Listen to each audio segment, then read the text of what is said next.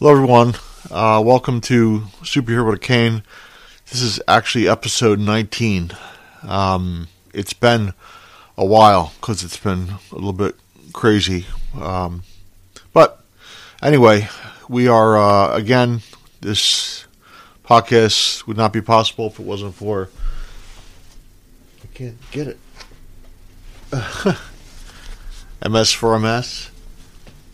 And, um, anyway, today, um, what I want to talk about is something that um, has been talked about b- before, I, I believe, um, but MS uh, fatigue, and um, the the reason I'm talking about this is is because I, I I've mentioned originally I was diagnosed as secondary progressive MS. Um, I did go do um, cognitive therapy and actually learned was taught from an uh, occupational therapist, you know, probably 10 years ago, 9 years ago, um, about the spoon theory. And that's when um, I thought I could get through a day by understanding what activities um, took away from me. And instead of uh, the thing I thought was neat was instead of um, the spoon theory, where you, you say, okay, each activity, for example, taking a shower uses you know so many spoons of, of energy. So, uh, we would actually use a, a, dollar bill and say that. Um, you know, out of you know a dollar, you know, we would say a shower took up ten cents, and um, exercise took up thirty cents, and driving a car took up forty cents, for example. But um, that that has changed uh, drastically. I mean, what how I was able to um, get through a day back when I was believed to have secondary progressive MS, and now that I've been re-diagnosed uh, in the past few years with um, primary progressive MS, I, have noticed my disease has changed greatly, and even the past um, month, month and a half, my disease has changed greatly. So. Um, the thing is, first of all, the, the fatigue that you feel, pe- people don't understand that. I, I'm I, I sleep for you know I, I try to sleep for seven eight hours at night. Um, I may get up several times to go to the bathroom, but um, you wake up and you're already.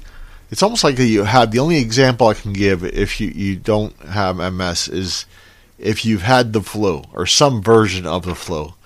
And when you're getting the flu, you feel like your body is dragging. When you have the flu, you actually can't even move. And then after, when you're getting over the flu, for example, you're you're still sluggish. You're just not there. Um, that's maybe the best version I can give, um, and that's not even really let you know how it how it feels. Um, it's such a a drag. So I now with primary progressive MS, I'm I'm starting my day. I start my day, you know, about four thirty in the morning. I probably wake up about four, and uh, I keep looking at the clock, and then finally I get out of bed by about you know 4.30, 4.35. Um, I have to be extremely uh, routine oriented because uh, number one, you want to feel like you have some kind of sense of purpose. So, you know, for me, I, am up and you know, it's you know, the, the cats have to be fed. I empty the dishwasher. Um, I have a spinal cord stimulator that has to be charged. I have medication I have to take, um, and then I have to, as I'm waiting for my my spinal cord stimulator, which helps me with pain. Um, the goal then is is to get on the exercise bike. Now, you know, back ten years ago, when my when I was managing my fatigue, um, it was all about getting through a day. Now I know that um, I pretty much come to a crashing halt by 11:30, sometimes even earlier, 10:30 in the morning. So uh, I want some kind of sense of normalcy where I um, I'm at least able to, you know, go go to the store, pick up a few items, get on the bike, go to physical therapy. Um, so I'm saying this because I feel like um, I go to my MS support group and I sit down with uh, fellow, you know, MSers, and absolutely no one has this issue um, of extreme fatigue. I see it online. I, I, read about it through social media, through all the MS uh, sites that I follow. Um, but absolutely nobody I know, even my, my good friend Don that passed, um, had primary progressive MS. He had a lot of physical issues, but he didn't have the level of fatigue and the cognitive issues that I have.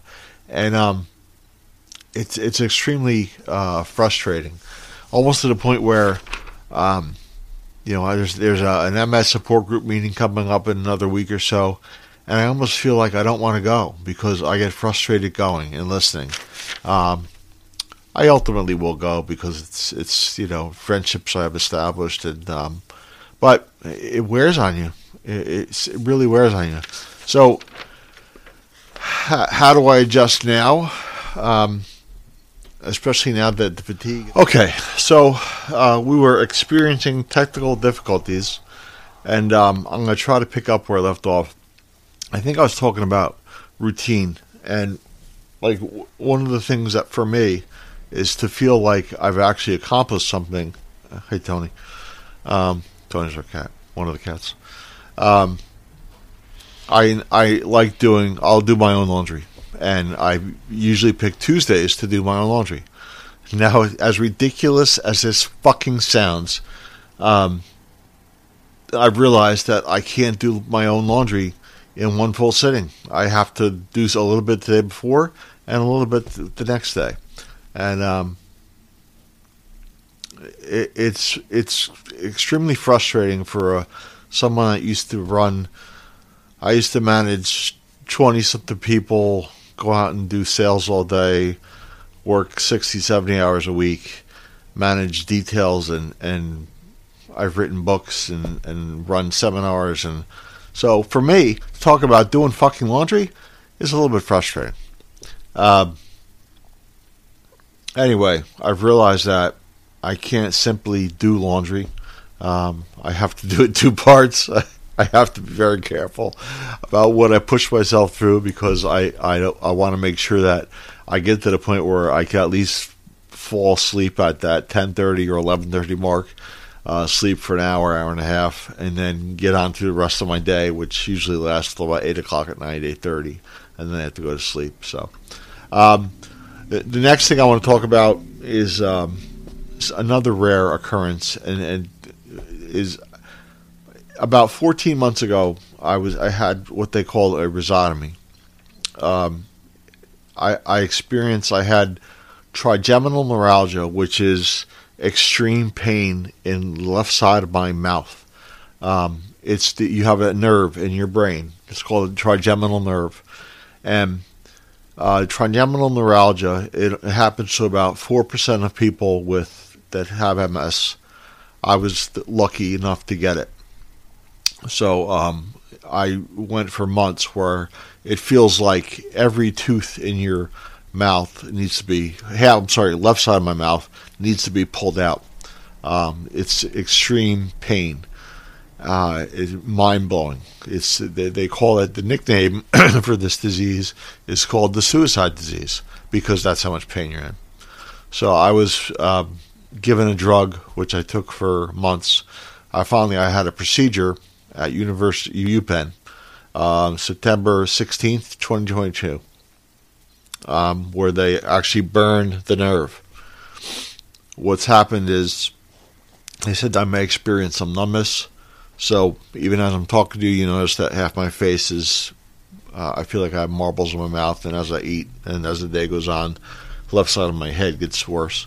Um, so the numbness got worse.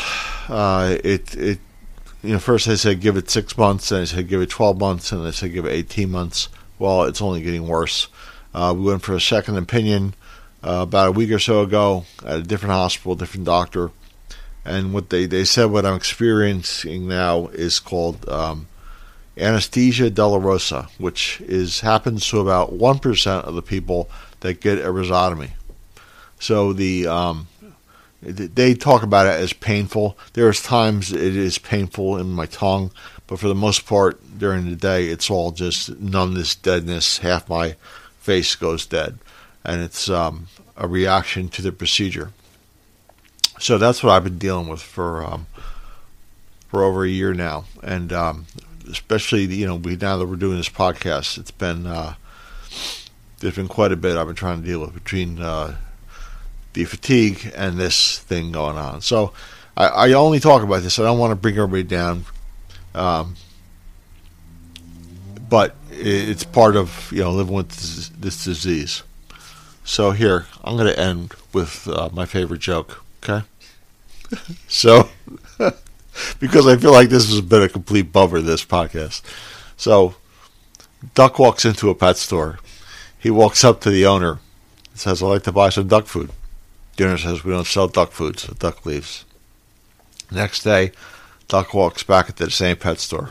Walks up to the owner, says, Can I buy some duck food? He says, Look, we don't sell duck food here. So the duck leaves. So the next day, the duck walks back into the same pet store up to the same owner, says, Excuse me, sir, I'd like to buy some duck food. The owner says, Look, buddy, if you come back in the store one more time and ask me about this, I'm going to nail you to the floor. So the next day, the duck walks into the pet store, walks up to the owner, says, Excuse me, sir, I'd like to buy some nails. He goes, We don't sell nails here. He said, Good, can I have some duck food?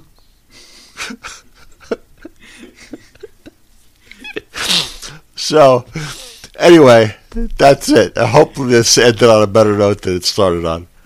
See ya.